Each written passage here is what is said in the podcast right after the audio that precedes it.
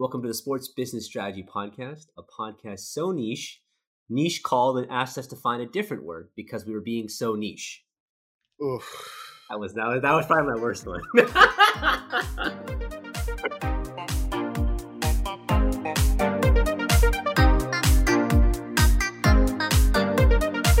Welcome to the Sports Business Strategy Podcast. I'm Armand Alawalia.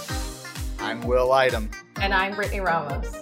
Welcome back again, group. We're keeping busy. You know, it's playoffs. I mean, obviously, Brittany's had one extra week of games, and you know, this is week two for her, so she's the veteran here in terms of the playoffs this year. So, yeah, no, we're busy. Brittany, how are things in LA? Yeah, you know, we're really excited. We made it past the wild card, which, you know, is always a tough one to go play Seattle three times this year. So, third time's the charm. Glad we did it.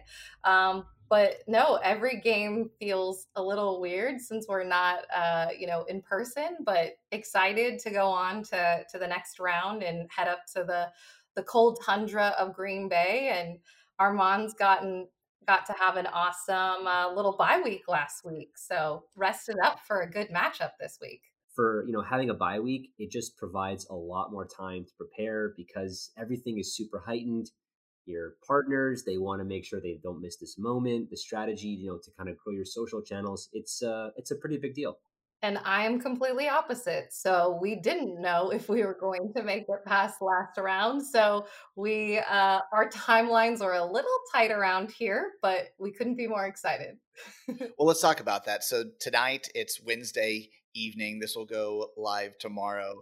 Talk to me about you know brittany what did you do these last 72 hours or so once you knew that okay there's another round. Where does the work start? And then armand curious like what is the last eight days been like for you? Yeah i think you know for us it's really you know we obviously have planning meetings if hypothetically we make the the rounds but once it's once you get that green light it's like okay creative here's all the logos for partners on these assets and and let's make sure like everything is on schedule, ready to go, and um, making sure that you know everything's in place and um, just getting hopefully trying to get our fans excited too not only our partners but our fans. It's it's tough again being here in la we, we don't get a, a real big chance to be in person. So the digital and social world has been our our space to uh, you know try to try to engage as much as possible to get people excited and actually knowing that you know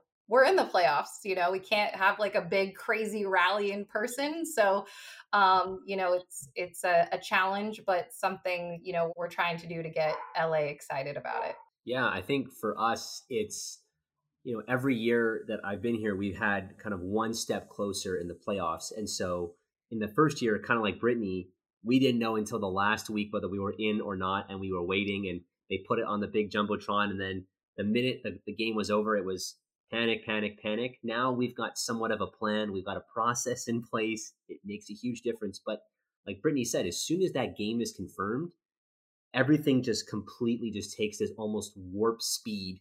Um, get everything done, get finance ready to go, to invoice people for partners.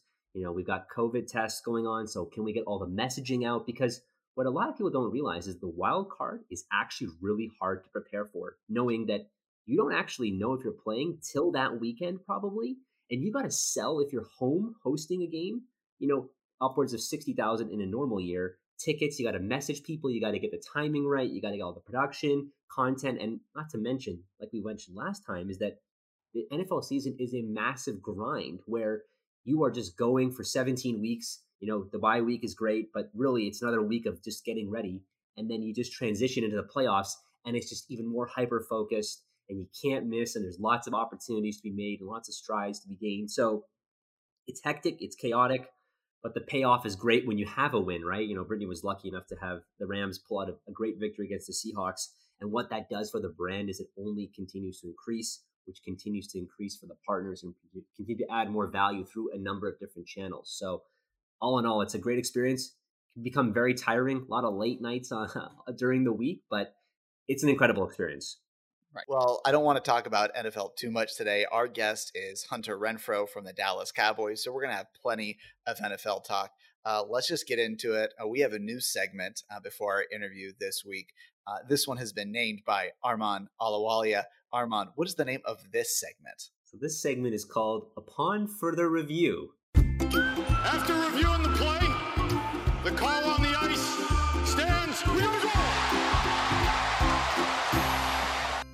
That's right. Upon further review, where we take a look at an activation that has happened in the last couple of weeks um, and just provide a couple of thoughts on it.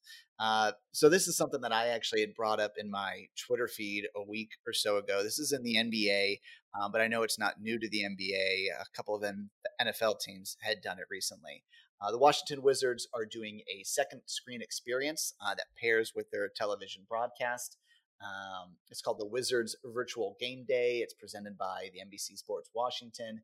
And the whole concept of it is you can go online, uh, watch the game from your television, have a chat room online, and then as soon as the game goes to a commercial break, you can watch E&E promotions like the Wizard Dancers. You can also feed sponsorship messages, whether it's announcing Papa John's you know discount promotion or whether it's showcasing something from, you know, they've done the Wizards Kids Club presented by Giant. So there's a lot of opportunity to recreate the in arena experience. So right now, what I've seen is that they do it only during home games and they have this little counter on the top right. I believe there have been about 20,000 unique people who have at least logged on in the first couple of home games. So uh, you have to create an account. So there's a good use of data collection.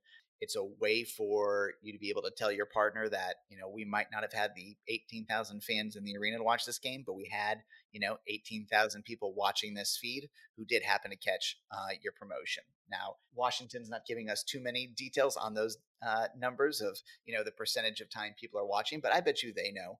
Uh, that information. And so that's definitely going to be a good resource for them. What are your guys' uh, thoughts on the idea of the second screen experience? How have you seen it play out in the NFL?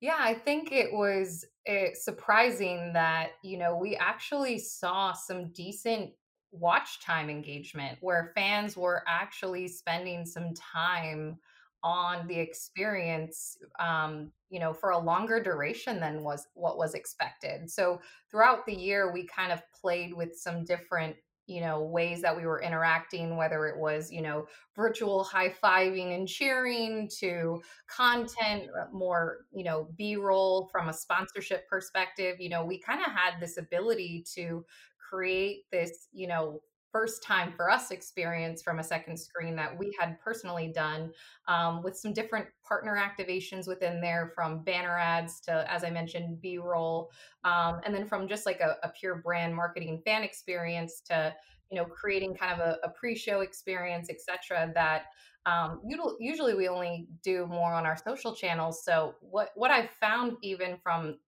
our all of our mobile experiences and especially second screen was just surprisingly um, how many how many minutes fans actually like stayed within the experience which i personally was was shocked on just because you know you're watching a game or you're watching a pre-show i didn't know what to expect. Yeah i think from my perspective i think it's the ability to have control of what you want to push out because i mean a lot of times you know when you're advertising on facebook or twitter instagram it's kind of it's not your platform to really own. Whereas this website, this opportunity, I think platform owning in terms of really getting those sponsors out there to really have those fans integrate and potentially provide discounts, really give what the fans what they want.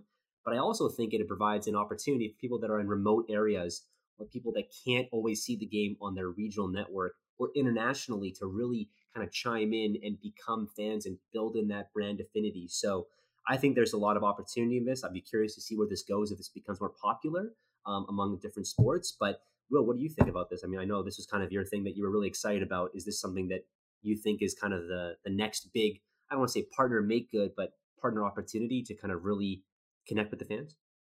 So what I will say right now is that I do not know what the right answer is. I'm hoping that those who are doing it right now can help me out and tell me uh, what is right. My initial thoughts, though, uh, from a second screen experience, I understand that there are a lot of teams who are trying to capture that second screen attention. For me, when I am doing that whole second screen experience, my first screen will be the game. My second screen is anything other than the game.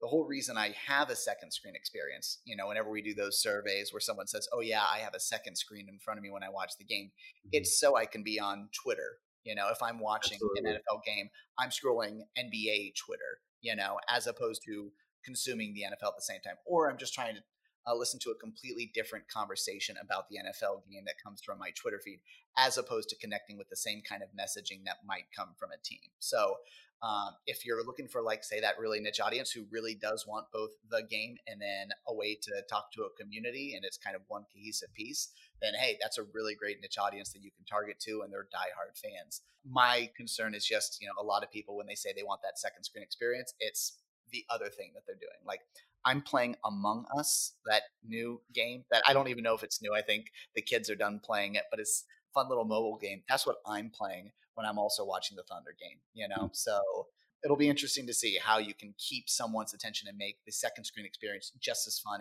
as the first screen. I think I think you bring a really good point up, Will, is that when I'm watching the Chiefs games, right, when they're away or, or whatnot, I'm texting my friends rather than watching another feed of it or another entity or, or whatever the case may be. I, am scrolling through Twitter, but mainly I'm just texting my friends. And again, maybe this is an opportunity to kind of bridge that community together where there is some synergies where you can kind of be a part of a larger community, almost like you're at the game, right? So, so think about when you go to a game, there's a huge community that sits around you in the season ticket members or your single games, you go with friends I think that that sense of community is probably something that people are really missing in this time when we're all kind of separated but kind of connected. I don't know.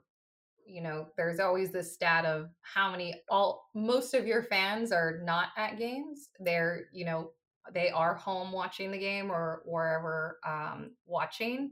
So I think, you know, where I see this going is that I think teams will continue to hopefully just create better programming within the second experience because I feel like, you know, for example, there's there was a, a lot more peak engagement where we saw when we were doing prizing and we were doing giveaways and we were doing things that were interactive versus just informational feeding that when it was something that people felt like they could engage actually with the second screen it seemed like it was a lot more receptive. So i think you know as teams get creative with programming that it, to your point i think it, especially as you look at your different audiences from regional and, and beyond even to international there can be some really great engagement points there in the future and I know it's also, I think this is a pregame for you all, but your Rams house rally, I think the other thing too, when you're doing the second screen experience, is it might be uh, taxing or a little bit of fatigue to have done like 41 games. If the Wizards are doing, you know, every home game, they're doing this. Whereas, like with your Rams house rally, you're having Torry Holt, Steven Jackson, you're like having big name alums to be a part of that. So maybe this is more of a one or two, three times a year to get as many people as possible, as opposed to sprinkling it out across, you know, all the regular season games. Um, you're doing a text rally. Uh, it seems like possibly to collect data. What are the other kind of data collecting things you're doing with this uh, YouTube rally that's going live tomorrow? Yeah. So, unfortunately, being in Los Angeles, we don't have a lot of opportunities to be in person. So, we have tried to become experts at virtual rallying and virtual get-togethers. Um, I won't say that it's what we prefer, but we're we're doing our best. And um, you know, I think it's a great way. Just again, you know, we really wanted to create a moment for our fans to be able to come together and share in an experience that you know i know we're all a little bit fatigued from the digital world right now but just to uh, to your point earlier bringing together the community hearing from people they don't really hear from all the time whether it's our you know hall of fame alumni to les who's our gm and, and kevin who's our president and also some good um, player personalities which is very important um, and also you know utilizing NFL network talent and then obviously our our own talent in house to to really draw in that audience and and make it worthwhile to sit in front of the computer. Um, it'll be on our YouTube channel, which we've been really leaning into and building that audience and you know looking at that Gen Z um, audience and um, and then also on Facebook Live for your more traditional fans and maybe older audience, which no shame. Um, and then. Uh, you know having uh, some data collection from a texting and obviously utilizing our our digital channels with email and and social uh, interaction as well. So um, excited, you know. Again, we're we're sad we can't be there in person, but we feel like you know hopefully people will want to tune in even for a couple minutes to to show their pride. So if you are one of our listeners who uh, listens to the podcast on Thursday mornings with the dog walk, uh, that's happening at six o'clock Pacific time, the day this drops on Thursday. So if you want to see what that's all about, uh, definitely check it out. Help uh, Brittany out with those uh, numbers. Thank you. Thank you. you got it. Uh, and with that, that has been our new segment upon further review. After review, the ruling on the field stands. Buffalo is not charged a timeout as the replay official stopped the play. That was awfully close.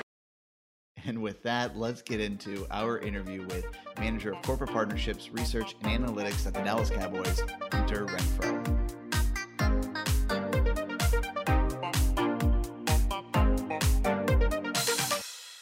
Right, and on to our guest this week. He's the manager of corporate partnerships, research, and analytics for the Dallas Cowboys. This is an all NFL pod today. It is Hunter Renfro. Hunter, thanks for joining us. Thanks for having me. Excited to be on with you guys. Absolutely. Uh, Hunter, not only with the NFL, but he also has some Oklahoma ties. Uh, used to work with the Oklahoma City Thunder uh, on the business intelligence side. So it is all connected, isn't it? That's true. It is. Um, it, it, always says like you can go like almost two to three steps, um, and you can find some way to be connected with somebody. Well, let's go and start there then. You've got ties to Oklahoma City. Uh, the first question we always like to ask our guests is just to give a quick background of where you started in sports, how you got to where you are now. Yeah, so I did a internship uh, with the Thunder um, in Oklahoma City there uh, while I was in college. And then when I graduated, uh, started out in ticket sales with the Energy, uh, which is a USL soccer team. Uh, quickly learned that ticket sales was not for me, um, and really didn't know that this analytics world, uh, strategy world, kind of lived out there um, until I, I found Learfield um, and found this research and analytics role um, with Learfield. Um, that, that brought me to Dallas um, and really led me down this path of research analytics and strategy, really opened my eyes to to that world. I, I remember when I was interviewing for that position, one of the things that I kept coming back to was one of my favorite classes in college was always on marketing research. Um, so it's kind of just I didn't know it was a world that was out there, uh, but somehow I found it. I would say I'm pretty lucky to to find that i'm um, and be in it. Um, and then I spent about three years Learfield. Loved my time there, um, and then moved over to the Dallas Cowboys where I am now, uh, which is funny because my wife actually found the job posting. Um, and was like, "Hey, you should apply," and I was like, mm, "I kind of like my job, so maybe not." But then I was like, "Why not? I'll just I'll just shoot over a resume to them." And somehow now I'm here with uh, the Dallas Cowboys working with their core partnership team as their research analytics. So, talk to us a little bit about how the Cowboys structure is. It's different from team to team, league to league you know you say manager research analytics is that housed within the the bi team partnerships? How do those two uh, departments uh, interact with each other? Right it's both.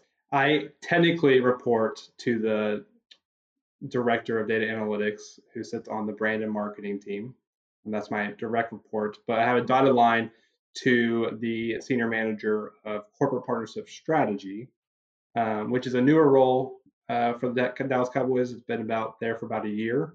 Um, so it really started even since I've been there. Um, but it's I, I'm, I'm both. I, I have connections to both side of that, the brand marketing side and the core partnership side. But I solely focus on core partnerships.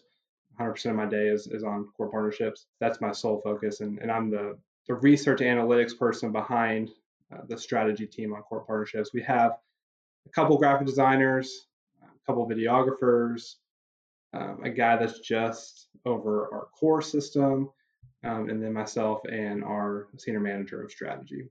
That's great. So, you know, one of the things I guess I'm, I'm, I'm curious about is obviously, you know, the Cowboys are a, you know, a well-oiled machine. They're America's team. They have this kind of broad reach. Uh, how do you spend your day thinking about how to reach those people from a corporate partnership perspective? Or is that kind of the way that you guys think about things when you're trying to use analytics on the partnership side? Yeah reach is, is huge for the cowboys. Um, being america's team we like to talk about that i'm sure as you guys are aware. Uh, we like to tout that we're america's team. Um, maybe too much. Yeah. a lot of it is is showing that we have fans throughout the united states. Um, throughout the world, technically too. Um, but you know, we, we like to talk about if you partner with us, you can reach fans in, in New York City and you can reach fans in, in LA or Brittany, where you are. We, we have fans all over.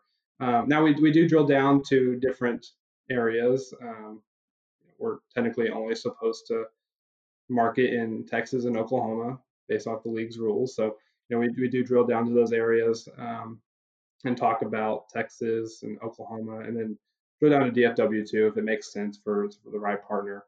Um, we can customize kind of our data that way, but a lot of the times we always start big. We always start with showing um, United States as a whole and our reach as a whole throughout the whole United States. Um, and then sometimes, hopefully, we can expand to, to other markets too, and like Mexico, where we have a big following.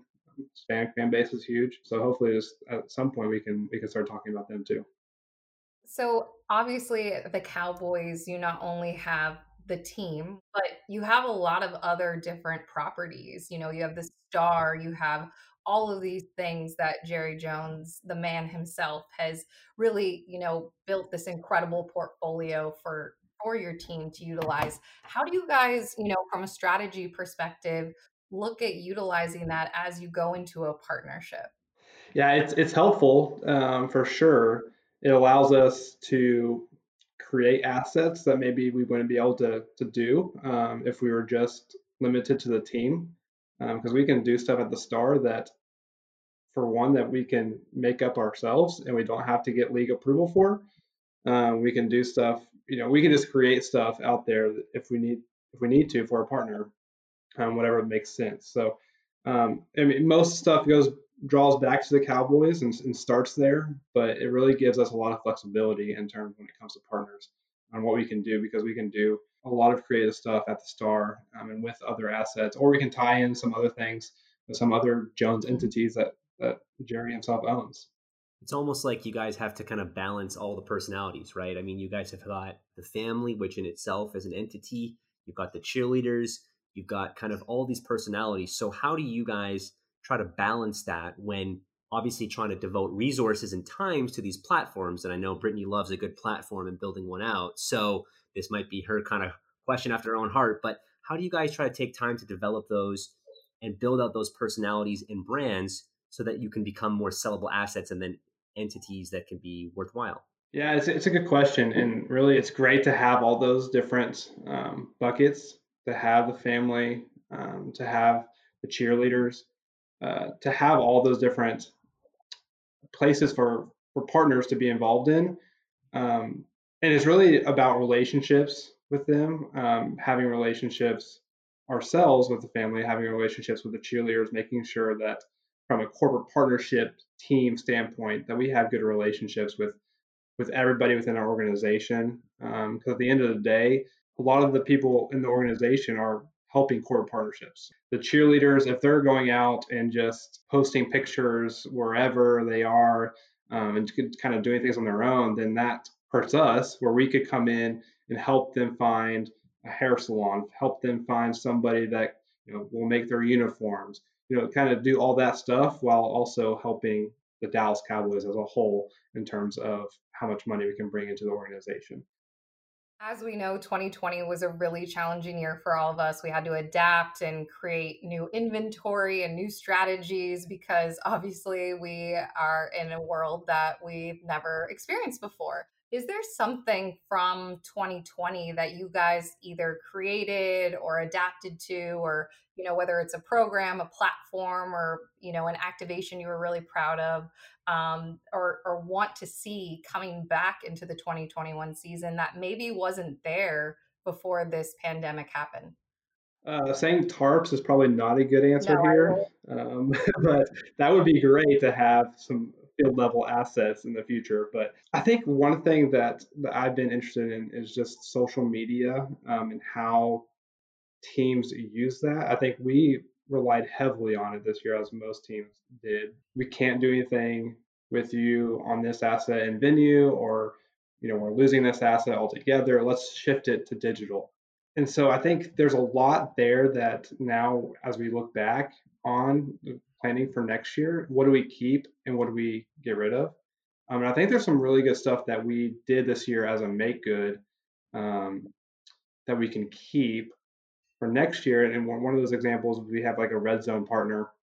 I think it just makes sense sometimes to to have some of those assets not just be in venue but also be on social as people are looking at their phone during a game um, whether they're in the venue looking at their phone or they're watching the tv and looking at their phone too um, i think it just makes sense to have some of those assets be included on social not just in the venue no, absolutely. And and as you, you know, from an analytics side and research side, did you find that from fan participation, engagement, did anything necessarily surprise you and like fans maybe interacting more with your YouTube channel than expected or hey, we saw that Instagram lives actually ended up being really popular and our partners became interested in content there. Was there anything that maybe surprised you? Yeah, I think one one big thing comes to mind there, and that that's Instagram polls. Um, so on Instagram stories, doing a polling, uh, we kind of started that for the first time this year, probably almost midway through the season. We actually started that, and um, we saw a lot of engagements on those. People just voting. I mean, it's so easy just to click. Okay, which one do you want, the A or B? You know, which side do you choose on this? Click, go ahead and move on to your next story, as most people are just clicking through stories anyways. So um, we found a lot of success with that um, and, and, started with one partner and then grew to two partners there. Um, and another one is, I mean, just with TikTok, with Instagram Reels, um, trying to figure out how to use those um, has, has been challenging too. I think that's a place where we haven't done much partner integration on yet um, but is is where we we see a lot of obviously views and engagements um, across those two platforms and, and one that's that's difficult to measure in terms of analytics as well because there's not great analytics coming out on those things yet because there's not the, the API capabilities if we want to go into some nerd talk there on on that's why this podcast is for this right is. why why it's hard to measure but um, so I think going to the future will be interesting to see how how we develop a strategy behind some TikToks and Instagram Reels and, and how other teams um, do it as well because you know we like to look at what other teams are doing as well. But but Instagram story polls has been a huge hit for us and has had a lot of success in our, in our clients that we've used on those have, have loved what we've shared with them on on the amount of engagements they've I had. have participated in those. I think it's Wingstop is one of the partners on that. Correct. I'm participating over here in LA. So no, love it. I appreciate it. Now, okay, so uh, getting into the granular of that because we haven't toyed around with Instagram story polls that much from a partner perspective. Is it really like I guess you could guess the demographics of the people who are taking it based on the demographics of those who follow you on Instagram, but just the actual act of here's who voted, you're not able to kind of segment that down of people who voted. No, literally all Instagram gives you is the amount of people that voted for A, the amount of people that voted for B, and that's it. That's all that Instagram will give you. Still useful, yeah. It's still useful. It's still great to show, hey, look what percentage of people that saw this actually voted, um, and it's we've we've seen seventy to eighty percent of people that have seen it actually vote, and so that's that's huge. That's that's a huge mm-hmm. number in terms of engagement right. compared to a normal just Facebook or Twitter post. You know. I think where I've even seen from this year, right, is partnership measurement in regards to, you know, because things are so digital and so social and, you know, obviously we we can't necessarily rely on that in-game experience. Well, most of us cannot. I know you guys were allowed some fans, but yeah, very um, fortunate there. Yes, but when it comes to, you know, this year beyond other years, like where have partners maybe challenged you in that or or where, you know, again, do you find um, from a strategic standpoint that like you guys may have to, you know, are are maybe ex- partners are expecting more now that every dollar for dollar is really being counted during this pandemic? Just thinking back about training camp was kind of our first major test because um, it was obviously a lot, a lot different than a normal year. We didn't we didn't travel out to, to California um, and obviously shortened time frame there, but that was really our first test of how can we prove to our presenting sponsor of, of training camp that the value is still there for them. Um, and a lot of that was digital. We had to prove them via digital. Um, and it took a lot of, hey, look how much you had um, last year on digital. Look what do you have this year? And then let's fill in the gaps of what you guys missed in terms of being on site, of having people see your brand on site. Um, and let's see what that value was and how we made that up on digital. Uh, but training camp was a huge, huge piece of trying to figure that out on the fly as as we were shifting everything then.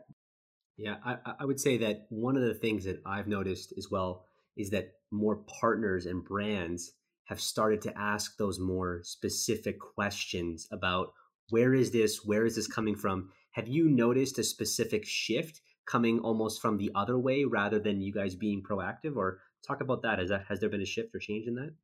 Yeah there's been a little bit um, definitely our partners are getting smarter about it as, as we know and our, our partners are asking more questions about things. I think a lot of that comes down to we talk a lot about the psychology of not only our fans but our partners as well and really where they are on the hierarchy hierarchy of needs. Because we, we found a lot of times when we kept in mind that when our partners are asking for money back because of uh, covid that a lot of them are asking it back because they're trying to save their own jobs.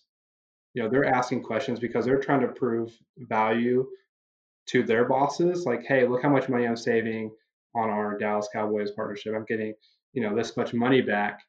Um, I, I should be able to keep my job because of that. So once we figure, like, once we kind of think about it that way, then that helps us steer our conversations with those partners um, back to, okay, this is what you're, this is why you're asking this, but here's what we're what we're doing for you, um, and trying to show them and give them wins without having to, you know, give into everything they're asking.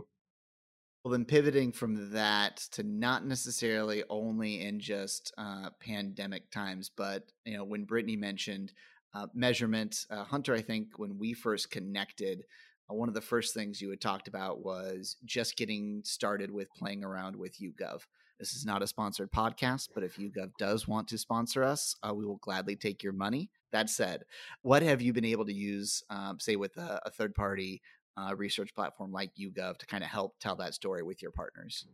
Yeah, it, it's it's huge to have that. Having any data at all to show that is, is big. Um, but the year over year concept um, is big there. So showcasing where a client is, a partner is with our fans now compared to where they were a year ago and how that's changed even during a pandemic is huge because they they see what we're doing on digital. They're seeing that we have only 20,000 fans per game in our in our stadium, but they don't see what's happening with in our fans using them. YouGov allows us to look at that data and to show that hey, you even though we couldn't fulfill everything that you guys did, or even though we switched your assets from in venue to to digital, it still had an effect on our fans and our, it still drove revenue for you all. So I think that's been a key piece, and YouGov gives us a lot of good data on that.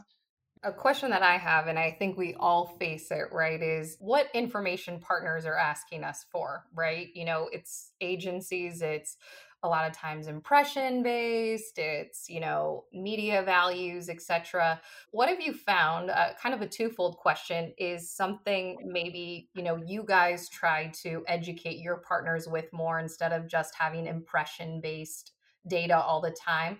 And maybe also on the other end of that, maybe something that you're hearing that's a little bit different or asked for. I don't know necessarily if it's due to the pandemic or or anything like that, but you know, maybe something um, besides getting the good old how many impressions did we get question um, for every type of uh, partnership measurement. The, the impression game it's almost like you'll never win with that because there can always be more impressions or a company can always go buy more impressions somewhere. They can go buy it themselves on facebook or they can go buy a tv ad that's always going to get more impressions than anything. It's taking a look at okay what effect did that have on our fans? Doing that either with YouGov data doing that with survey data that is where we're trying to steer our partners to think about and not just think about okay your signage ran five times in our venue and we had 100000 people there or whatever it was. So this is how many people saw it. Now we're, we're trying to say okay your signage ran in our venue and because of that look how many more people are now your customers or have now visited your store or now want to come visit your store or if they're going to buy a plane ticket they're going to look to you all first. Like i think that right there is where we're trying to shift the mind of not only our customers but also our salespeople and our activation people to think about too, because a lot of times they're having those conversations with the partners. As a strategy team, you know, a lot of us are not able to be on every single call with partners, so it's also educating our teams to be able to that way with with our partners. I think for strategy, one of the challenges is always, especially when you're in the corporate partnerships focus, is kind of, you know, the balance between the sales standpoint and the activation standpoint from a proactive new business and then obviously helping to support activation with partnership measurement et cetera how do you feel like your time is balanced on a day-to-day basis Yeah, uh, it's a good question, and it changes depending on the time of the year. Right now, since our, our season just ended, I- it's it's very heavy with the activation team and, and helping with recaps um, and all the data that's needed for that, especially this year. You know, as, as it goes into springtime and summer, it shifts more to sales. Um, and then during the season, it's probably more sales. But this year, when when when COVID hit, it was it switched from sales to to activation because a lot of you know the sales conversations honestly stopped, and we're now talking to partners about what we're going to do for them. I- It, it really depends on the time of year, but it, it definitely ebbs and flows depending on the time of year, where it's it's more heavy on the activation team and more heavy on the sales team.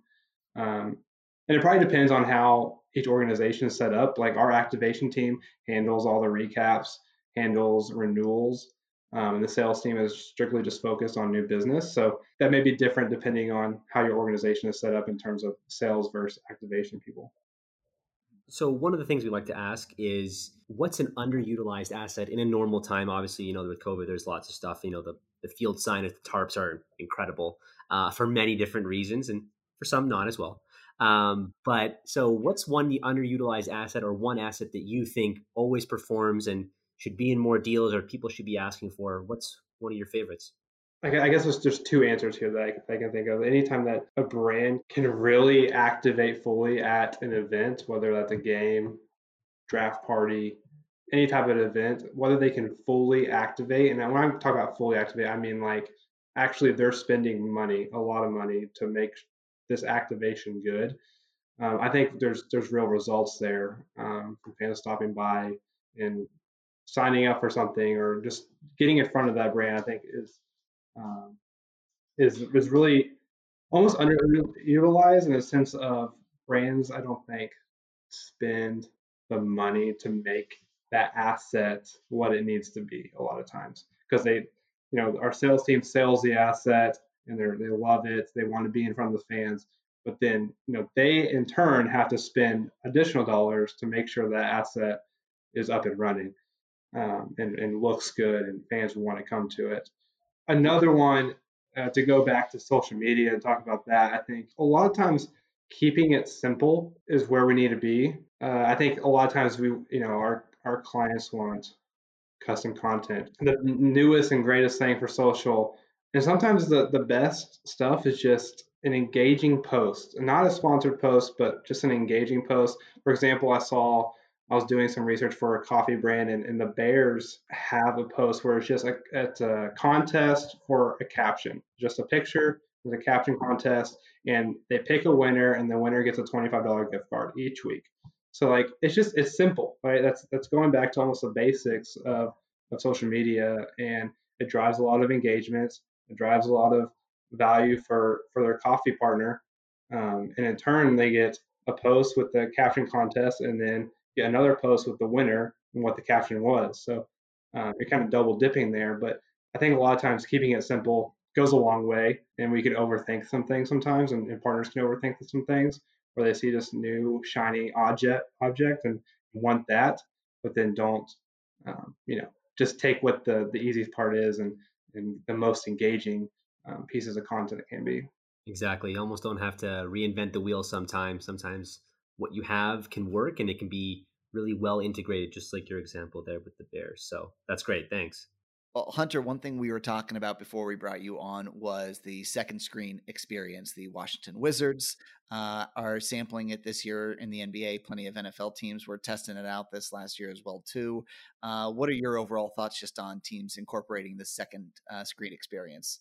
I, I think it's it's interesting, and I think it has a lot of possibly good play uh, depending on how to set up. But we've seen data, we've seen data on people using their phones, even at games, using their phones when they're sitting in front of the TV. I know myself, when I'm watching a game, I'm using my phone. Um, so having a, a, second screen option, I think, uh, works well. And what the NFL did with Nickelodeon was was very interesting um, to me because they targeted a niche audience there with you know being on Nickelodeon for kids and and what they were able to do with a lot of the graphics, the slime in the end zone, SpongeBob popping up on the field goal. Like a lot of that stuff is could be could be done on a second screen for that teams could use um, that would be really intriguing for for those diehard fans um, and really add some value for for partners as well.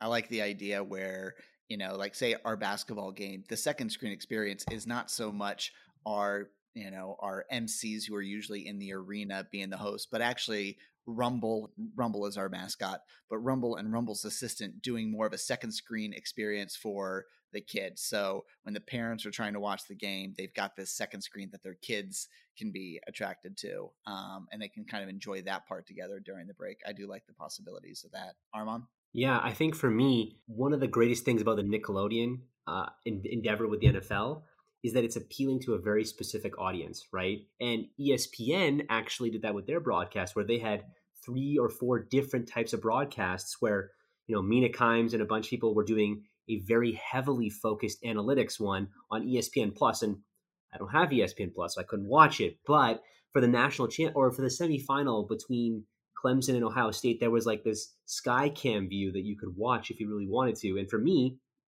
I really like that because I like to watch the Madden view, right, for like the younger audience, more or less. So I think it's all about finding what that niche audience wants and then tailoring it to it, right? Some people like the huge graphic overlays with all the stats, and then there's there's an opportunity for sponsor integration. So I think this is what the norm is going to be as Amazon, for example, when they did their broadcast with the, the Cardinals and the Niners, they had three different things. And I tuned into all three of them because I wanted the different perspective to see what was available. So I think there's lots of opportunities to really drill down into a niche, almost that it's never going to be one to one broadcast, but in the future, I think there will be this. You'll put on your TV, you'll tell exactly what you want to hear on what graphics you want to overlay, whether it's in Spanish, it's in English, maybe it's in something else. Again, I think that could be the new norm where there's a lot of growth in this area. Well, Hunter, we always like to end our interviews uh, the same way, which is referencing a quote from Charlie Tremendous Jones, which is You will be the same person five years from now as you are today, except for the people you meet and the books you read. So, our final question is always What is one book you'd recommend to our listeners uh, that could help them out in sports biz or in life? Or what's one piece of advice you've had from a mentor or a colleague in the last five years that uh, you've held on to? Yeah, well, I know you guys have already had someone recommend Donald, Mil- Donald Miller um, in his book, so I won't mention that one. But I'm a huge Donald Miller fan, so I can uh, back him up on that one. Uh, but if Donald Miller wants to be a sponsor, we will also accept your money. YouGov or Donald Miller, we'll take it. Okay, go ahead. Uh, well, the, the, book I'm reading uh, currently is called The Infinite Game, um, which is really interesting, really about business and leadership um, in general and really what it talks about is there's a finite games, which is like a basketball game, a football game, where there's a clear winner and loser during a set amount of time that is played. Um, but business is like an infinite game where there's no clear winner or loser. There may be times where businesses are ahead um, and behind, but it, it, always goes on. People change, roles change. Um, there's always things that change in it, um, and it's really really interesting read. One of the things uh, that I thought was interesting. This was obviously written before um, COVID happened, but to tie it back to COVID, there was a story and they talked about um, the Swiss Army knife maker. It's a I'm gonna butcher this name, but it's like Victorinox is like the key maker of Swiss Army knives. Um, but they had a big problem after 9/11 when you couldn't carry your Swiss Army knives on to airplanes anymore. Um, so they had a big drop off in people buying them because Swiss Army knives before that were kind of a, a gift. Like people would give them as gifts, kind of like a, a nice watch would be. Um, they'd also, you know, get a Swiss Army knife. Um, so one thing that they saw was their sales were dropping drastically on that, but they had kind of plans in place um, and resources already in place just to shift their business to where now they're they're in the travel gear game. They're they're pushing um, watches now. They've they've shifted business because of 9/11 impacted their main seller, but they were well equipped enough to not just panic and try to you know sell it as they could and then and then die slowly, but they they shifted, and I think that's really important um, in today's world where we see you know a lot of companies are struggling um, because they don't know what to do when COVID hit. You know their business impacted. Um, you know a lot of businesses are just trying to keep their head above water as long as possible, um, whereas you know some other businesses may be taking advantage of this time too and, and shifting some of their practices as well. So, um, very interesting book. Uh, haven't made it all the way through, I'll be honest there, but uh, what I've read so far is has been really um, interesting about just the game of business and how it doesn't it doesn't end. There's not like a set time frames. Like you get to this point and you make this much money, you're a winner, you're good to go.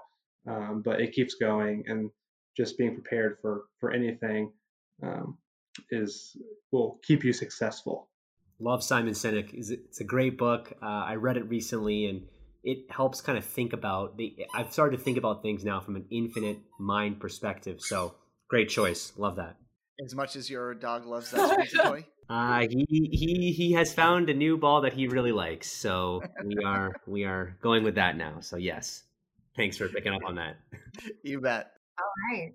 He is the manager of corporate partnerships, research, and analytics. So thanks again for joining us, Mr. Hunter Renfro. Thanks for having me. Appreciate it.